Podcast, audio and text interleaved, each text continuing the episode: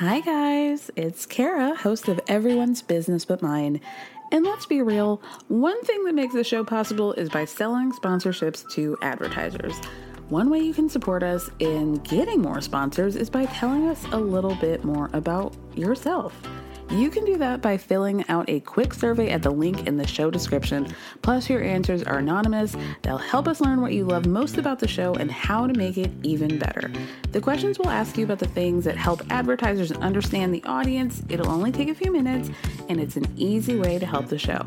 So you can find the link in the show description. Thank you so much, and stay tuned for the rest of the show. It's that time of the year. Your vacation is coming up. You can already hear the beach waves, feel the warm breeze, relax, and think about work. You really, really want it all to work out while you're away. Monday.com gives you and the team that peace of mind. When all work is on one platform and everyone's in sync, things just flow wherever you are. Tap the banner to go to Monday.com. Hey, Dave. Yeah, Randy. Since we founded Bombas, we've always said our socks, underwear, and t shirts are super soft. Any new ideas? Maybe sublimely soft. Or disgustingly cozy? Wait, what? I got it. Bombas. Absurdly comfortable essentials for yourself and for those facing homelessness. Because one purchased equals one donated. Wow, did we just write an ad? Yes. Bombas. Big comfort for everyone. Go to bombas.com slash ACAST and use code ACAST for 20% off your first purchase. Tonight is our last night here in Mexico. Bert will go back to Brazil and we will go back to Colorado. Leaving Roberta would be very hard for me because I love her. I miss her. Seeing him cry, I hope that when we go home, that he'll still be happy with us in Colorado.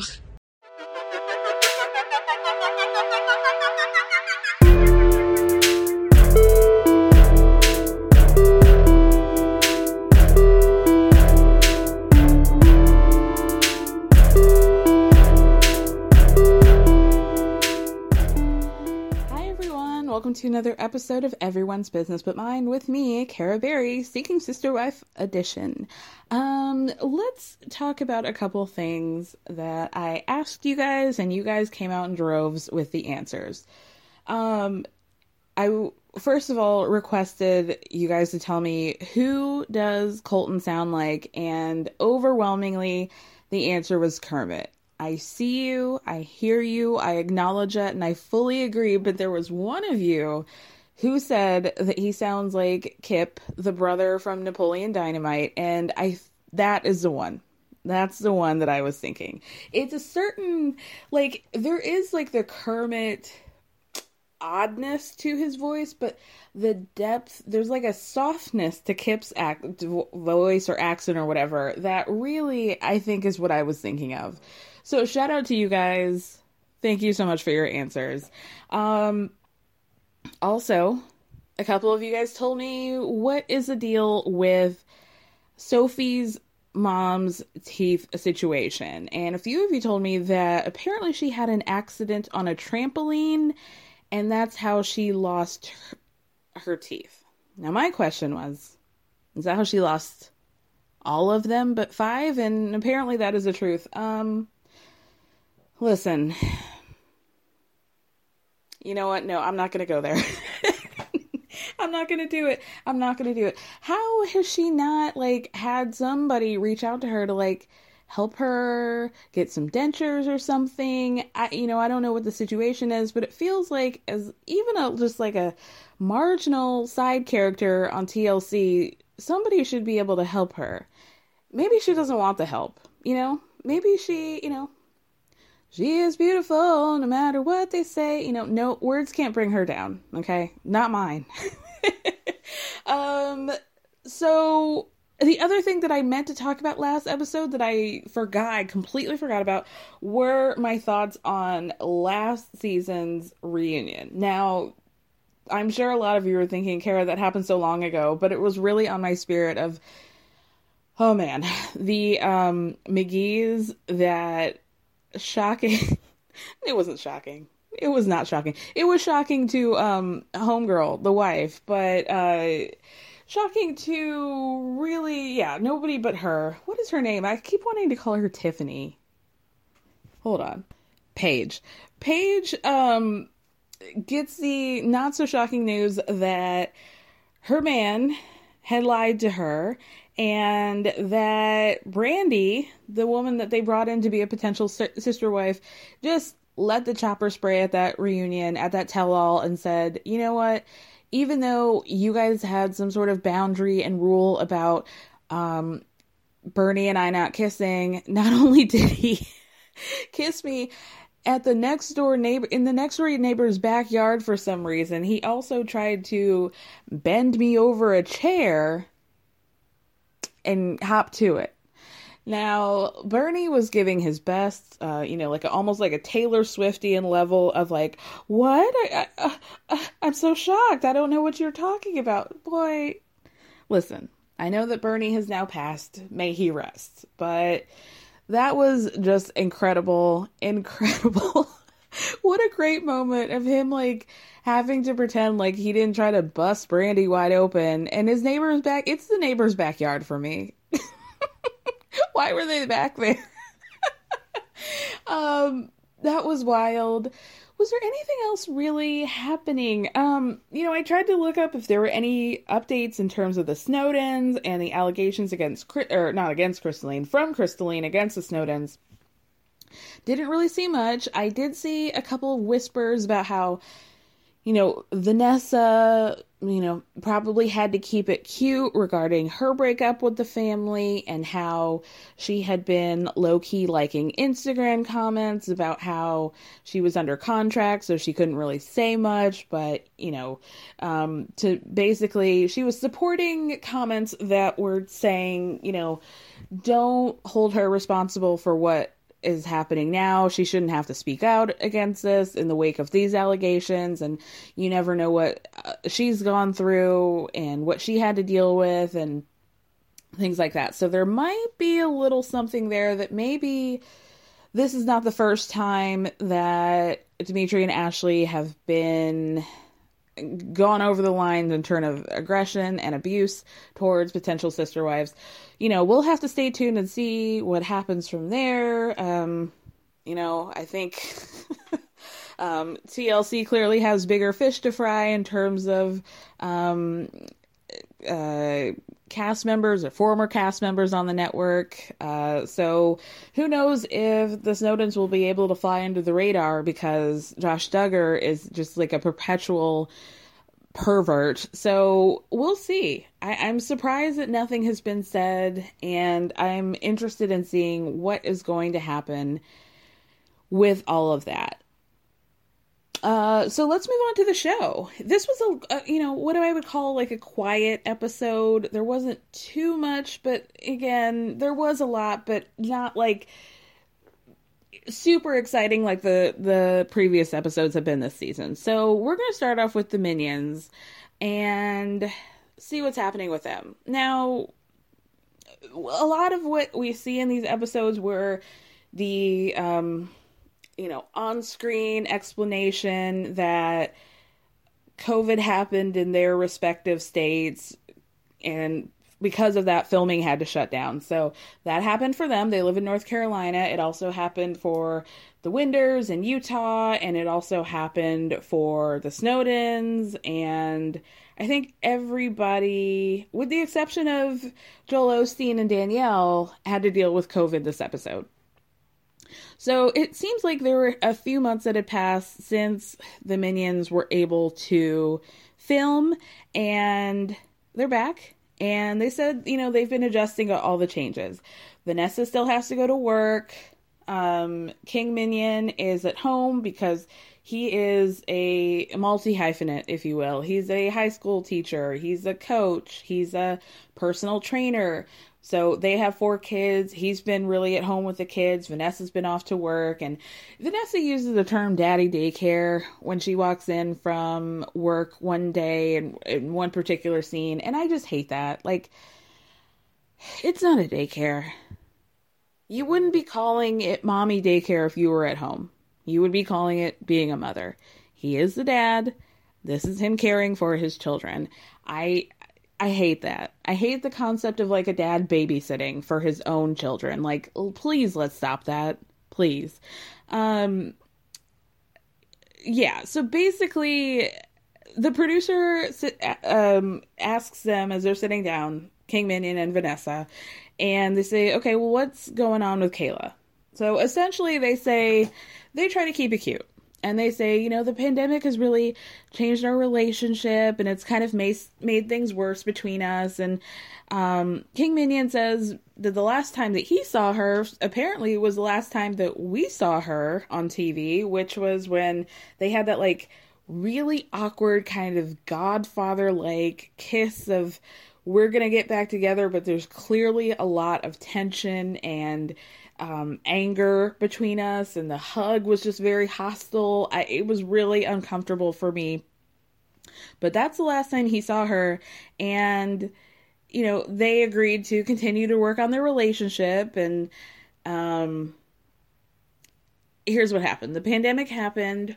She was living with her friends prior to the pandemic everything shut down. They invited her to move back into the home. She decided not to because they have four kids, and Kayla still wanted to continue to work, and her job was very customer service based. So they just thought it was just too high of a risk when they have all those kids in the house. So. Um, then we see a little clip of King Minion recording himself trying to call Kayla, but it goes straight to voicemail. And he says, You know, she told me to call around this time but I'm not going to even leave a message because her mailbox is full and she didn't answer. So then they went from she's not living in the house, but we're going to try to maintain a relationship to we're going to work on giving her a little space to Vanessa and King Minion filming a scene by themselves in which uh, they say that they had a conversation with Kayla and they decided to end their relationship for now. Uh, forever. She's not coming back but okay. Um, this, I, I mean, I'm not gonna say that I'm glad the pandemic happened, but I'm glad that there was like a specific reason that she could not stay in the house, and that was able to give her the freedom to just cut bait on this family. And not, I shouldn't even say this family. I should just say that little uh, round-headed bald bitch King Minion because the way Vanessa reacts to Kayla being gone versus that man is completely different. I almost feel sorry for her because it seems like they really had a connection. When we did see Kayla and Vanessa communicate, it was always from a place of love and respect, not like what King Minion gave to Kayla. And it does seem like she really misses her and misses that relationship and friendship that they had. King Minion I'm just like a little surprised that he is a teacher because Kayla is practically a teenager herself. like she's in her I mean, I think he they met when she was like 22 or something, maybe 23. Um it just seems like he has such a detached view an opinion on what she's going through. It, it seems okay here's here's what he says. He's basically saying that you know she wanted to spread her wings and she wanted to figure herself out but i didn't know why i don't understand why she couldn't do that while living with us. And it's like well it's because you didn't want her to work and you just wanted her to be a nanny slash housewife.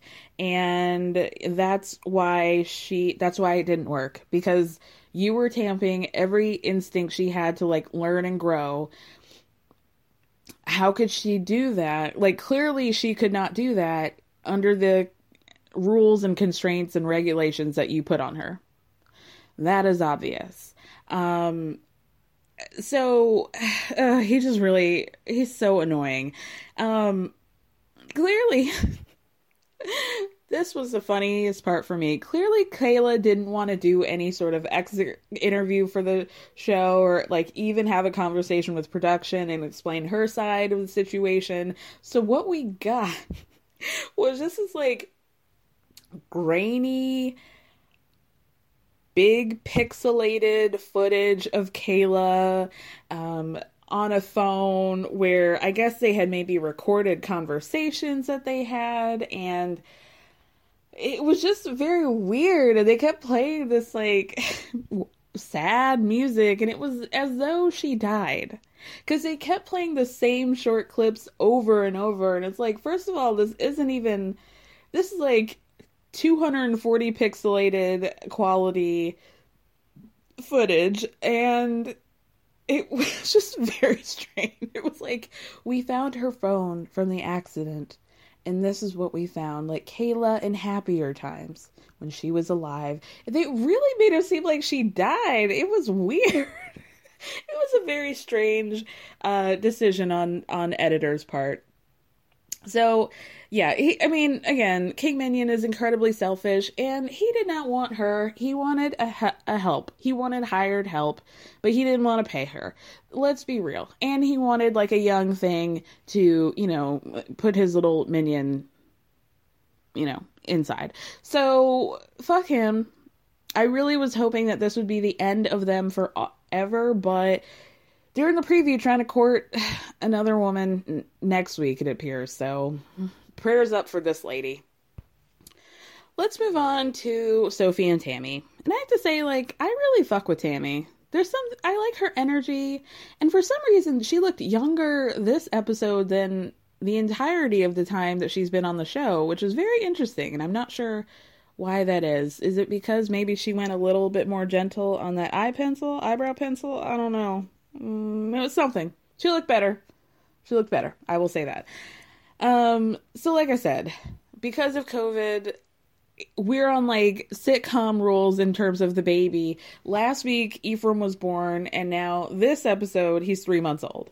And they say they really had to adjust to the fact that Sophie has a newborn in terms of well, not in terms of Colton alternating between the wives evenly. It seems like Sophie's been just like every other day a single mother, but it has changed in terms of they're kind of vague about what happened, but Sophie alludes to the fact that they, she had like a hard uh, time transitioning postpartum, but then there were also some hints that maybe something happened or something was going on with Ephraim, and so that was like a lot on the family.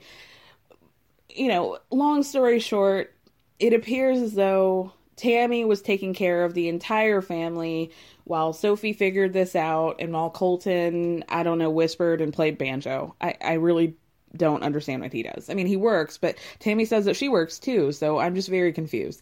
It seems like Tammy had been a single mother um, for a couple months. So, you know, in a very Mormon Christian um, speak softly, always be sweet kind of way, they explain that it seems like Tammy had a freak out and it was basically like, I can't be taking care of this entire family on my own. I can't do it. So she says she went to Sophie's room one day and explained to her, you know, what she was feeling. And Sophie was like, Yeah, I totally agree. Like, you are doing everything. And then Colton came home and they told them, they told him what they had talked about, and he also agreed. So I'm like, Damn, Tammy, if you had not spoken up for yourself and how you were feeling, would they have just all continued to let you do all of the work? Because that's kind of what it sounds like. it's kind of what it sounds like. I um, I don't know, girl, but uh, good on you for saying something because you'd probably be doing the cook, cooking uh, cooking and cleaning all by yourself if it weren't for you speaking up for yourself. So, things seems to have been better. So what we see next is Sophie and Tammy um, cooking Cajun chicken. Well, cooking what she calls Cajun chicken Alfredo for Colton's birthday. So. Listen, you guys, we all know the stereotypes when it comes to uh, um, uh, white people, Caucasians having a really hard time um, you know, wanting to season things, particularly when it comes to chicken, seems to be something that they're averse to. I don't know why they don't enjoy flavor, and I'm not, you know, gonna call all of you guys out, but if you're offended by this, know, you know what they say about hit dogs hollering. Okay, just so I had to. I'm like, okay, she called us Cajun, and as somebody who has never been to New Orleans but lived in the South for most of my life, I have an understanding of what Cajun means. It definitely means something that is very heavy on the spices. That I know for sure. So I, you know, rewound and went back and just like trying to do some research and googling like or not googling but like you know really taking a look at the scene and and keeping my eyes akimbo as to what spices may have been involved in this chicken. But first of all so tammy let sophie cook the chicken.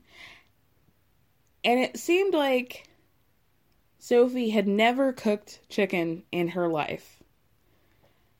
It one at one point she asked sophie if the chicken should be boiling, despite the fact that there was no liquid in that pan they were grilling the chicken. Um, secondly, I only saw a little thing of Old Bay seasoning on the counter. Now, granted, there are, a good amount of spices in an Old Bay seasoning uh, little carton or whatever you call it. Um, tumbler. Uh, okay, okay. I'm gonna give y'all a pass on that because it did seem like the cooking the chicken was well cooked. It was thoroughly cooked. It was browned in a way that i found you know uh, refreshing. And there did appear to be flecks of seasoning throughout every bit of that chicken. So ooh, that's a lot of relief for me. Um so the question that i had is as tammy is supervising Sophie cooking the chicken, she also is working on another pan, pot rather, and she's putting what looks to be sparkling lemonade in whatever it is that she's making. Like I think she was working on the pasta. So she was having handling like one of those, you know, cup measuring cups and it was a glass bottle, like a Pellegrino bottle it wasn't like a, those squeeze bottles of lemon juice that you can get at the grocery store. It was a big, like a 32 ounce bottle, and it had a lemon on the label. And I, I just have. Why? Why? Could, did she improvise? It really seemed like sparkling lemonade it really did. And I would encourage you guys to all look that back. Maybe this is a product that I don't know, but I've never seen a, a thing of lemon in a glass bottle, like a big ass glass bottle like that. I have a lot of questions. So you had me at the chicken, but you lost me at the sparkling lemonade in the pasta. In the Okay. Um so that deeply concerned, you guys. Deeply concerned. So Colton walks in. Like I said, this dinner is for their for his birthday, his 33rd birthday, which was shocking to me. Um cuz Colton seems like he's 15 and 48 at the same time. You know what I mean? like I really can't make heads or tails of how old this man was. 33 would not have been my guess. I'll I'll tell you that for sure. Um so he walks in and he's like, "Oh, so what are you, what are you guys making here? What what is this? What is this for me?" And she also, Tammy also made an angel food cake, and truly, like, Colton is definitely the guy whose favorite cake is angel food, right? Like we all see that, right? They also had a can of like very cherry, which I think was like cherries and syrup or something. You know, guys, this is Utah. I, you know, you guys can only work with what you got, right? So I'm going to pass on the canned cherries and angel food cake, but he loved it. He, I mean, he had to explain that he loved it because his face is almost like on a real housewives of orange county level in that like you don't really know what he's feeling by looking at him now for them it's because of all the botox and filler but for him it's because I, honestly, I don't know why, but he at least recognized it. You know, he at least recognized. I know I don't make uh, you know, the normal facial facial expressions of a, a human that emotes and has a full range of emotions, but I do feel things, and I actually am very excited about this Cajun chicken Alfredo with uh, no sauce. I guess we're solely relying on that sparkling lemonade and the angel food cake. He said he was very excited.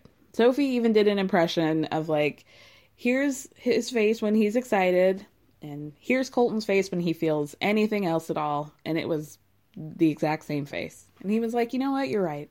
That was um, good, good Mormon, good old fashioned Mormon roasting.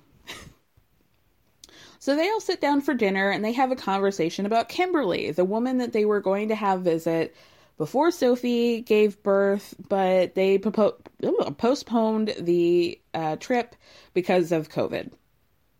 Sophie and Tammy both seem on board about having, you know, or at least having a conversation about Kimberly coming back because the baby's been born, things are settling a little bit back like they used to. They're in a routine and things seem right on track. Colton uh, kind of disagrees with them. He says, honestly, it seems like a crazy time in our lives right now. Also, I just haven't really felt a spark with Kimberly, so he is very hesitant. And Colton, not Colton, but Tammy says, you know, you can't really expect to have a spark over the phone and over these video chats.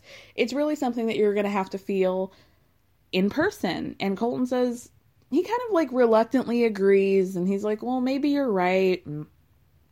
I, you know, we are are all on the same page in terms of um you know that this is not all our family is going to have in terms of sister wives. We want to expand and and have somebody else in the family. So you know it's not really about what we want and what i want. It's really what god wants for our family. Now i would say that god probably wants you to be with a woman that you're attracted to or and feel a spark with and i feel like if colton colton seems like a guy who doesn't mince words and I feel like I mean, he has to because he doesn't have any sort of facial expression, but I feel like he was trying to tell them like I'm not really feeling it. And I think you can feel some kind of spark over the phone, like something should lead you to believe that this is going to be a good fit for you.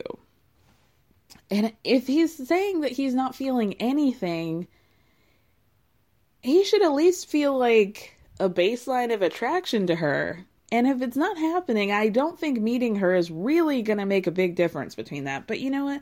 That's between y'all and God. Uh yeah. Yeah. He doesn't seem into it. So the final scene that we see with them is really just Colton and Tammy having a discussion about her fertility issues. So we found out the unfortunate news that you know, Tammy's been on some sort of medication for the past year or so in order to help with her fertility. Tammy has said in this episode and other episodes that she doesn't have a problem getting pregnant, it's the staying pregnant. So they talk about a situation in which a couple weeks after Ephraim came home, Tammy had a positive pregnancy test, but then a week after that, she miscarried. And they're basically just having a conversation about communication. Tammy tells Colton that she told Sophie first about her positive positive pregnancy test and how she didn't know if she should tell Colton about it. And Sophie said, "Do what you want, but I encourage you to tell him." And Colton says in an interview, "I know that Tammy doesn't want to tell me every time she gets pregnant because she thinks I'll be disappointed, but I don't want her to shield me from the pain. Like, yes, it is disappointing and it's sad, but it's not something that she should have to go through on her own. And I thought that was really nice of him to say. I really did. One thing that Tammy said, however, was confusing to me because she's talking about how she had been trying to have, trying to get pregnant for the past three years ago or so, maybe two to three years, right? And she tells Colton that in her mind, she had the idea that she would want five kids, three years apart. And then she says, I thought, and I imagined myself being done having kids by the age of 30. So maybe I'm stupid, but five kids times three years apart would be 15 years total, right? She's already well into her 20s. So wouldn't she have to be starting at 15 to be done by 30, right? Maybe she meant 40? I'm I'm just very confused as to what the math was there, but you know what? I'm I'm going to let her cook and let's just move on. It's that time of the year. Your vacation is coming up. You can already hear the beach waves, feel the warm breeze, relax and think about work. You really, really want it all to work out while you're away. Monday.com gives you and the team that peace of mind. When all work is on one platform and everyone's in sync, things just flow wherever you are. Tap the banner to go to Monday.com.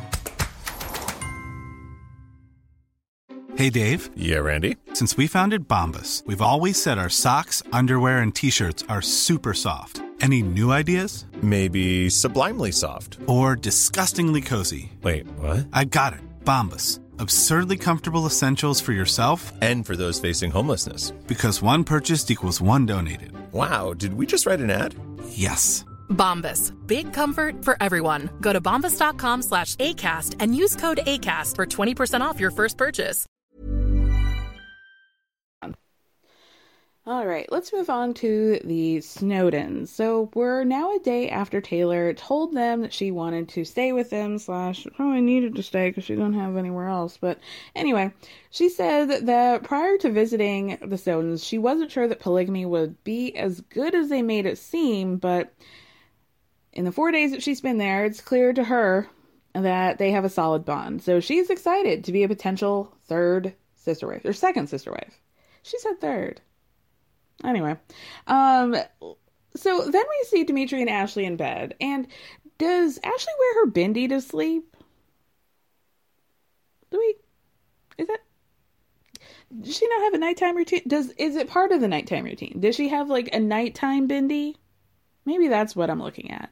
I'm also a little bit surprised at how basic their bedding is because uh, not only did Taylor only have a blanket and not like a duvet cover or anything like that, neither did Ashley or Dimitri. Just just a basic brown beige blanket. It just seemed like don't they seem like they would have found like some kind of like bedding with onks on it or like a mandala or something like that, right? It just seems like there would be something a lot more elaborate. Now, there have been a lot of rumors that I saw that said that Dimitri and Ashley, I guess y'all were like really doing your Googles and um, trying to figure out where they lived. And somebody had found that their address was attached to a one bedroom apartment somewhere in LA but and they were assuming that production had been giving them the coin to rent this place. I don't know. I just have a lot of questions. A lot of questions and mostly about the bindi, but I'll work my way out from there. Um so they're in bed and they're talking like how they didn't really get much sleep the night before because of all the uh you know excitement, if you will, about uh, the bomb that Taylor dropped about them about how she basically wasn't going to be leaving. I would, I just wish that we had like an alternate universe in which they said no, you know, or they said, you know, let's something that we we really like you, but we want to revisit this, or you know, we want to take some time. Like, I really would have loved to see what Taylor's reaction was at that point because I feel like. I don't know, would she have gone with tears or would she have gotten mad? That's just something that I think we as viewers deserve to have gotten our eyes on, you know, and I'm sad that we didn't. Um, but they said, you know, even though it seems like everything happened so fast, they're excited. And Ashley says it's intense and exciting all at the same time. And then she says the biggest thing for her was to see how Taylor interacted with the kids. But she's been really great with them. Again, we have seen these kids for years now who have no sense of stranger danger or inhibitions or boundaries or whatever. And again, that's not on the children. That's solely responsible. That's the responsibility of their parents. So I don't see a world in which those children don't get along with anybody because they're ready to climb any adult that climbs that walks into their house like a tree. Ashley does also say that there are a lot of other aspects of the relationship between the three of them that they have yet to uncover and they need to figure out. And Dimitri says, you know, the only way that we're going to understand if we're going to make it is to, you know, be in the sauce, so to speak. And they're like, okay, so are we choosing Taylor? And Dimitri says yes. So they're all in. We're all all in. So then we go back to Taylor. And she says, you know, now that I've made the choice to stay, uh, now that I've scammed these people into staying at their home, um, she has to tell her mom. Apparently, she and her mom are very close. She respects her opinion.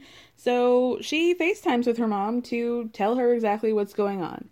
And this is why I love black women. For those of you don't know, there's like a certain way that we communicate, like unspoken communication, or even sometimes spoken. Like, we can do probably 15 versions of, mm, you know, that noise? Like, mm.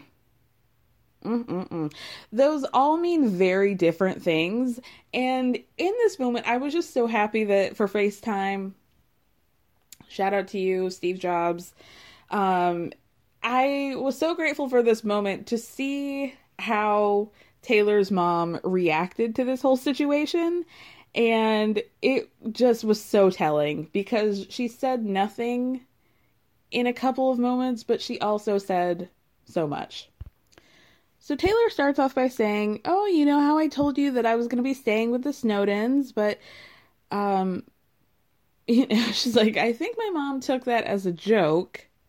So I'm kind of nervous about telling her that I've made even bigger a commitment to them. So she's talks to her mom. She starts off the conversation as like, "Oh, you know how I told you that I was dating the Snowdens?" And we get what is just like her mom like it's just a weary long blank pause of a face of like, girl, where are you going with this? I'm already tired and I don't like what you're about to say to me, even though I don't know what you're going to say. So Taylor tells her mom, I've decided to stay and I just want to know what your thoughts are on that. And her mom says, Stay? For like how long? And Taylor says, Well, the goal is forever. And we get another stare. she says, you know, her mom says, you know, I'm not really over the moon about this whole thing, and I'm kind of hoping you're just in a phase right now. And Taylor says, look, I understand that you did not picture me being a polygamist, but you know that I wanted a family, you know, I wanted kids, and this is my family now. And her mom says, why does your family have to include a sister wife? Like, I don't understand how you're sharing a man. He's got wife options, but your only option is him. So in a confessional, Taylor says, Listen, I know that my mom doesn't approve of this, but I hope that I can get she can get some clarity and understand why I've chosen to be with the Snowdens, but you have not explained at all why you feel like you're called to be with these people. So I don't know how you expect her to find clarity. Like, you can paint several bindis on your mom's forehead, and I still don't really think that's going to be opening her third eye on this whole situation. Because her two eyes were closed when you were telling her. the first two were closed. I'm not even sure the third eye is going to exist. Not for this one. Not for this moment. Um, so then her mom says, you know, I can't just say okay to this and give you a gold star, you know? I, I can't do that. That was the end of our, our moment with her mother, and I hope we get several more. Here's another thing that I find very strange about the Snowdens. So, the last episode of season two was really essentially like a commitment ceremony slash marriage special all about the Snowdens. We didn't see anybody else. The very strangest thing is that they're bringing all part of the episode is that they were bringing all the moms together. So Vanessa's mom, Ashley's mom, Dimitri's mom. I think it was Dimitri's mom that came first. It doesn't matter what order they came in, but Ashley at one point says they had been together. She and Dimitri had been together for nine years. This is only the second time that she's met Dimitri's mom. Excuse me? the second, it seems like there's a very weird issue going on with Dimitri's parents and his family at a whole because his sister popped off at that wedding at one point, and it seemed like they his sister felt like she had been duped. It seemed as though Dimitri had his family come out under the and they were under the impression that they were going to be able to spend time with Dimitri, aka like come together as a family and kind of restore whatever sort of estrangement was going to happen or had happened between them. But Dimitri and Ashley kind of like whitewash the whole situation. They're like, oh, you know, like, you know, they thought we were going to be having a lot of time with them, but, you know, when you have a wedding and you're in all of that celebration mode. It's like you just don't have all the time to spend with everybody, which is fair and true. Like we all know at weddings, the bride and the groom are spread most thin. Half the time they don't get to eat, you know, and they're uh, over there having to talk to everybody. But it just seems like Dimitri may have painted to his family that this was going to be like let's all come to the red table and heal and rejoin and regroup. And that didn't happen because of cameras. And the sister really popped off. Really popped off. She was like, do we have to talk with these cameras in my face? Like, get them away from me, blah, blah. She's screaming, give me a, give me a flight. I want a flight back to wherever she lives. And it was just very strange. And it, obviously if Ashley had never had only had eyes on Dimitri's mom twice in 9 years, then obviously Ashley's mom and Dimitri's mom didn't know each other. It almost seemed like they had more interaction with Vanessa's mom than their parent. It's I'm just really confusion about what's happening. Like, not that it's weird for family to be estranged, like, that's a very common situation, but they try to paint it as though, like, it's normal and that their family is like, like the reason why they haven't spoken is just like, oh, you know, that's life. But clearly there's something darker behind that. And I just, I think that's very telling about Dimitri and Ashley. I had my friend watch the show, start watching the show, and she's not a reality TV person. Like, you guys would be shocked. Like, I have close friends that I have met through my love of pop culture and reality TV shows, but most of like my oldest close friends don't know what like I have friends who like do not know what 90 Day Fiance is, right? Like no idea. they don't watch reality TV. This is not their life. That's not how they choose to spend their time. So I had one of those friends watch start watching watching Seeking, Seeking Sister Wife and she was like, mm, something is weird about the Snowdens. So, like I just don't like them. And we are having this conversation about how Ashley and Dimitri are very like telegenic and the way that they communicate with one another seems very much like two fictional characters. Like they're just very affable and charismatic in a way that seems unsustainable. And that's another part of like why I don't really believe in their like uh woo woo sage uh you know yoni steam box lifestyle like i this is it, there's just something very off about them and even without these allegations from Crystalline, I just, you know, my third eye is side eyeing the fuck out of them for sure. Anyway, um, so what happens after this? Okay. So uh, the next thing we see is a screen that says that Chrissy and the Snowdens, Crystalline from South Africa, and her two children decided that she and her two daughters should expedite their next visit so they wouldn't risk being apart for months or potentially longer because of COVID. So 10 days later, Chrissy and her two kids got on the plane, and this was, they got like right under the wire. This happened just as all international incoming flights to the US were banned. So I was wondering how it was that Chrissy and kids were able to stay in the country for so long. So for those of you who are curious, I, I looked up like the CDC visa requirements, like several government websites to figure out what hap- what the rules are. So in South Africa, you can come to America on a V1, uh, not a V1, a uh, tourist visa. And that allows you to stay in America for up to six months. And at that point, you can choose to renew. But I didn't get clarity because I'm wondering if it's kind of like Jenny and Sumit, where Jenny says, you know, she could stay for six months or however long, but then she had to go back to America and then reapply to go back to India. Um, it does say that you could you could reapply after every six months and apply for you know another six months. Um, so if there, I have to imagine that this was probably filmed February of 2020 at the latest. I would think.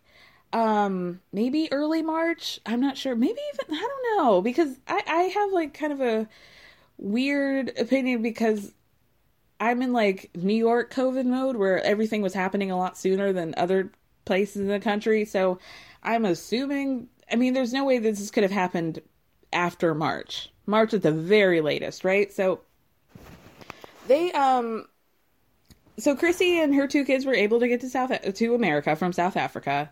Um, oh, and also it's worth mentioning that their visa process is a lot quicker. I think they said that it took it could take 15 days at the max to get from like application to approval. Not that long at all. Certainly not what we're led to believe with the 90 day process where and the K1 visa where it could be months and months at a time before it happens. Like it's a very quick thing. Um so that is what I'm assuming they applied for on a tourist visa. So, okay, at this point, Taylor's been staying with them for about two weeks. So it seems like everything kind of piled up and happened all at once. Ashley describes Chrissy and her kids coming to the house as an extended visit and not a move in, which I thought was interesting. Um, Mom deserves better than a drugstore card. This Mother's Day, surprise her with a truly special personalized card from Moonpig.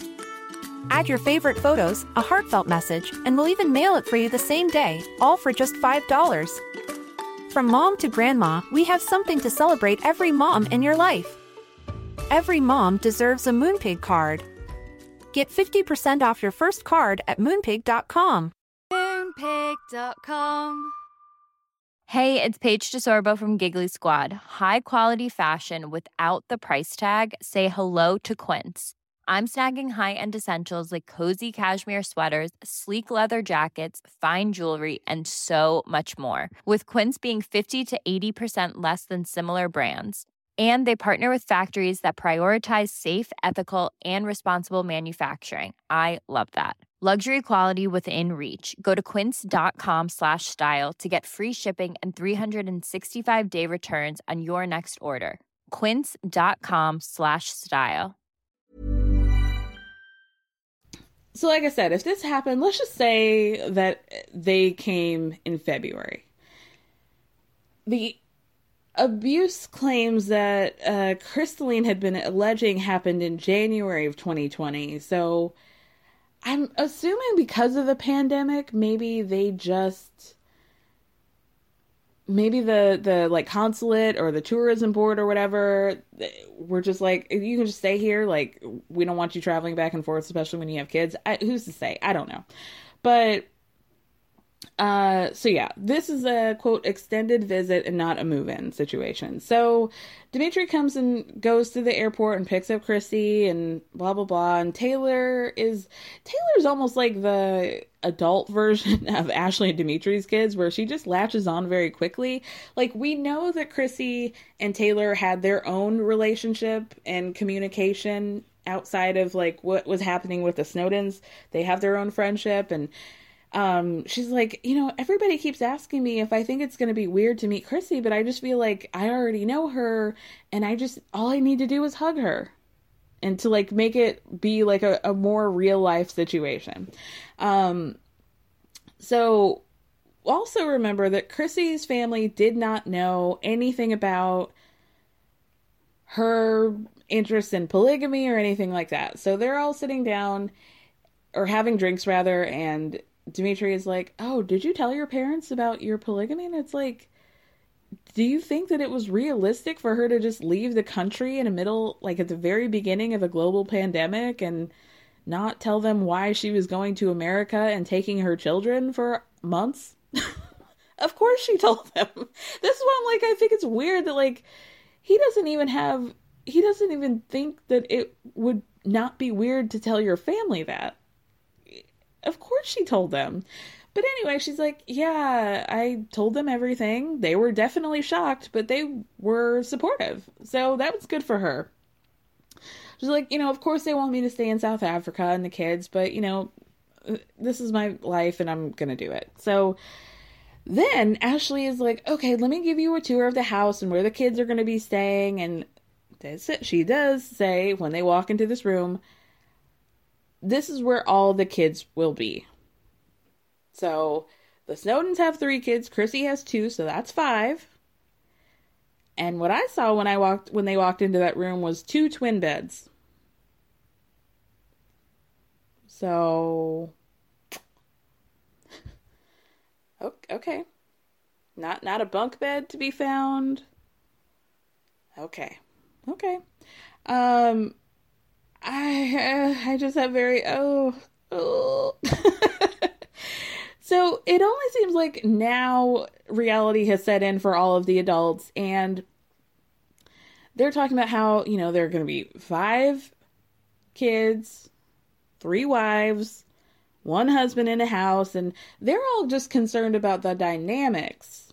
Not one of them really mentioned the financial aspect of this, like Dimitri's the only one with a job. He explained to Taylor that what he can provide is good dick and to pay your bills. So it seems like he is definitely financially responsible for all of these people now.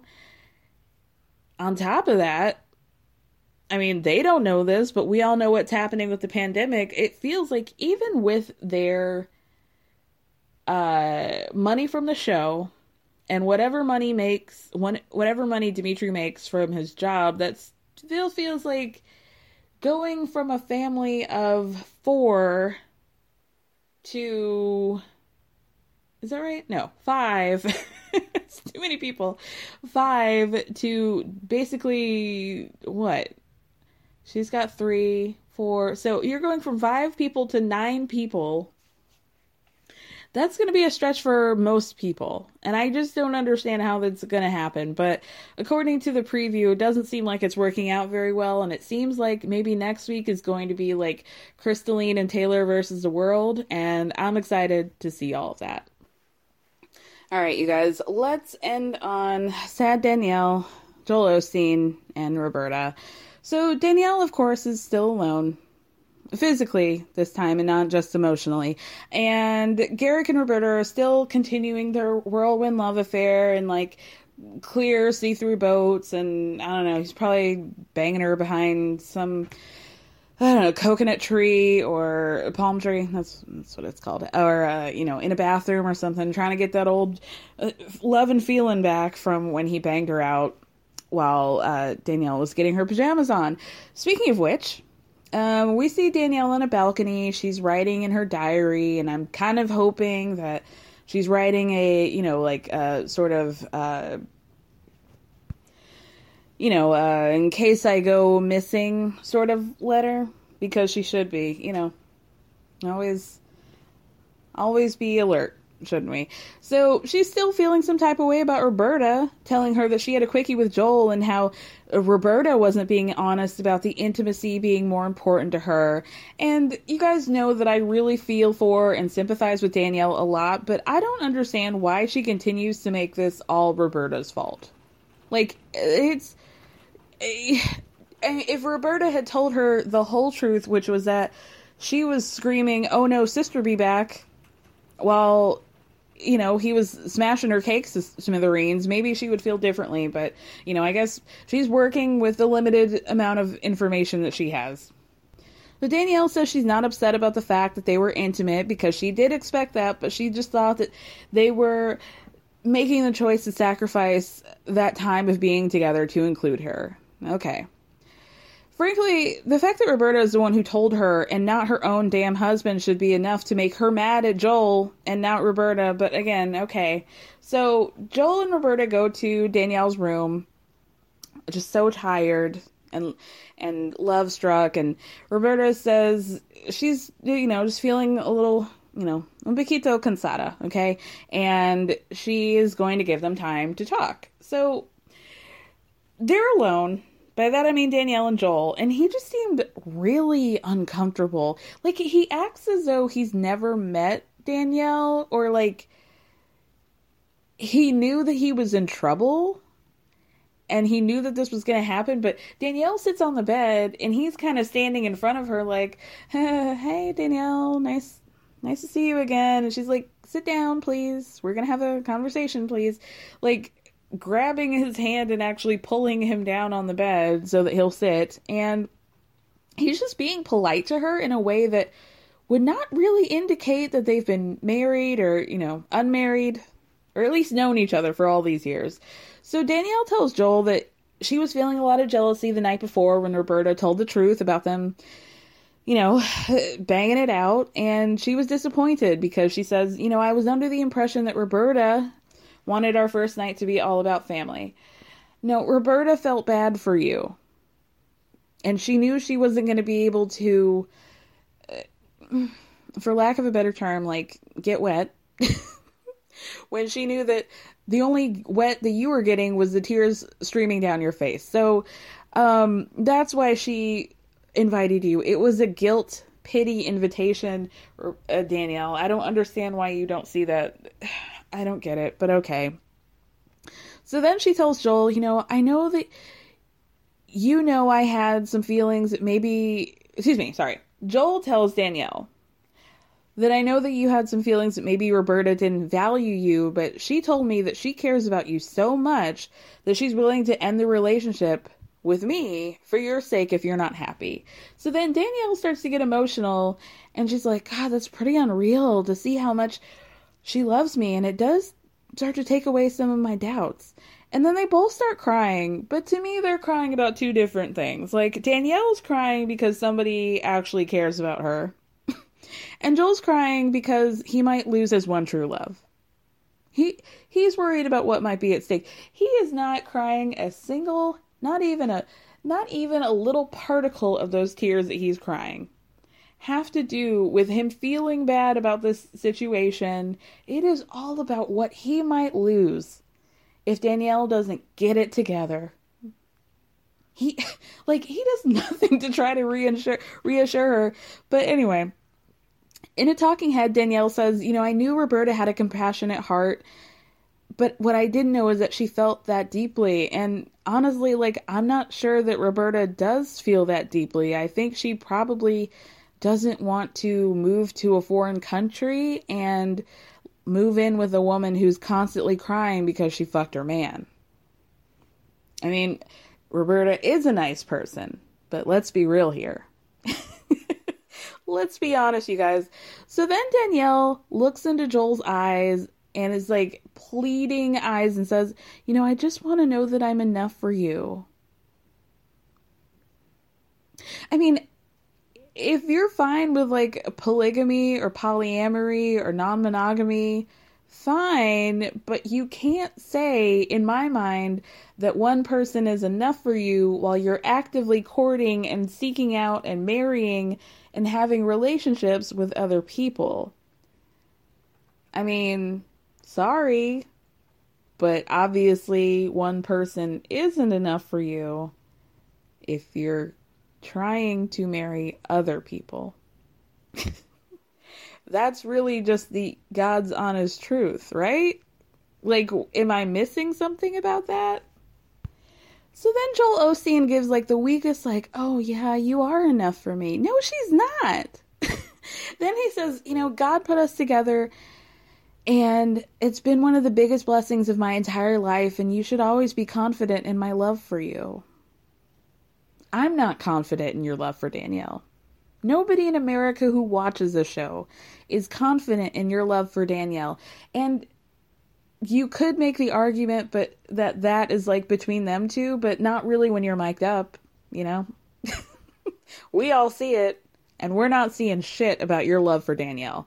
Um so they both say they love each other and Danielle says, "So is it my turn for a quickie?" And Joel says, Oh my gosh. and the laugh that he emits is just like so uncomfortable. Like, please don't make me have sex with you right now. I don't want to do it. You know? it's the laugh that a woman emits when a guy on the street tells her to smile. Like, no. you know? It's the laugh of a non laugh, the laugh of a get me out of the situation immediately. So we end the episode with the three of them having one last dinner before they all go home. Roberta thanks Danielle for going through with the divorce and giving her the opportunity to come to America. And then Roberta says, You know, I just want you to know that your divorce is just the signing of a paper and it will never change how your husband feels about you. She's absolutely right because regardless of whether or not they stayed married, Garrick is still hates Danielle. Um anyway, so then they start talking about the visa process. Joel starts talking about the visa process and, you know, how God's strength is going to help them along the way while they wait for everything to get cleared. And then Roberta, everybody gets up from the table. And first, Roberta and Danielle hug, and Danielle kisses her seven times. Seven. Seven. And see, this is why I say every episode horny vibes Hashtag horny vibes, okay? Seven? Okay. I mean, she's kissing her because probably this is the first time she's kissed somebody who actually has displayed some sort of like concern or care for her well being and feelings. So maybe she was just overwhelmed in the moment, but didn't make it any less horny for me. Okay. Um, so then the episode ends with Garrick doing an interview outside and he's talking to production about how hard it's gonna be to leave Roberta and you know just I, I miss her. I'm, I'm gonna miss her. And so clearly like Danielle and Roberta are nearby just like on the other side of the cameras but they're very close. And so they go in front of the cameras and they all like hug and Danielle's rubbing Joel's head and he's like oh, yeah, I miss Bert. She's like okay, first of all, she's right there. Like, I understand what you're saying, but like, literally, she's still there. Um, secondly, like, I'll be damned. even if I was okay, even if Danielle was like totally chill this whole time, like, have to comfort your husband who is crying about the fact that he's leaving his new fiance. Like, you're really pushing it, dog. Like, I shouldn't have to do this. I should not have to do this. And so Danielle, they interviewed Danielle, and she's like, who just came from comforting her husband over missing his new real wife, who he actually loves, and says, you know, I do feel bad for Joel uh, and Roberta, but you know, there's a part of me that hopes that when we go back home, that he'll still be happy with us in Colorado. And I wonder if Roberta and Joel were sitting behind or standing behind the cameras when she said that. Like Roberta and Danielle were standing behind the cameras when uh, Joel had a complete emotional breakdown. Mm. Anyway, you guys, I'll be back next week with another episode recap of Seeking Sister Wife. Um, I think next week is going to be like a pretty juicy episode, so I'm looking forward to it. All right, you guys, thank you guys so much for listening. Thank me for speaking.